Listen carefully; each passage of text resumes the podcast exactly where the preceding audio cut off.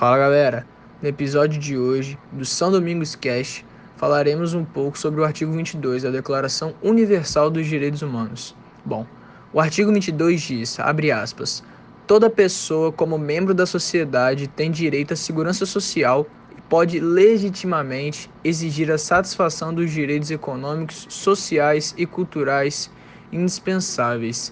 graças ao esforço nacional e à cooperação internacional, em harmonia com a organização e os recursos de cada país. O que, que isso significa? Bom, o artigo prevê que todas as pessoas, sem distinção de raça, cor, gênero, etnia e religião, têm o direito de ter uma vida digna. Essa dignidade consiste em ter uma nutrição completa, uma moradia adequada, saneamento básico, entre outras coisas que são essenciais para a vida humana.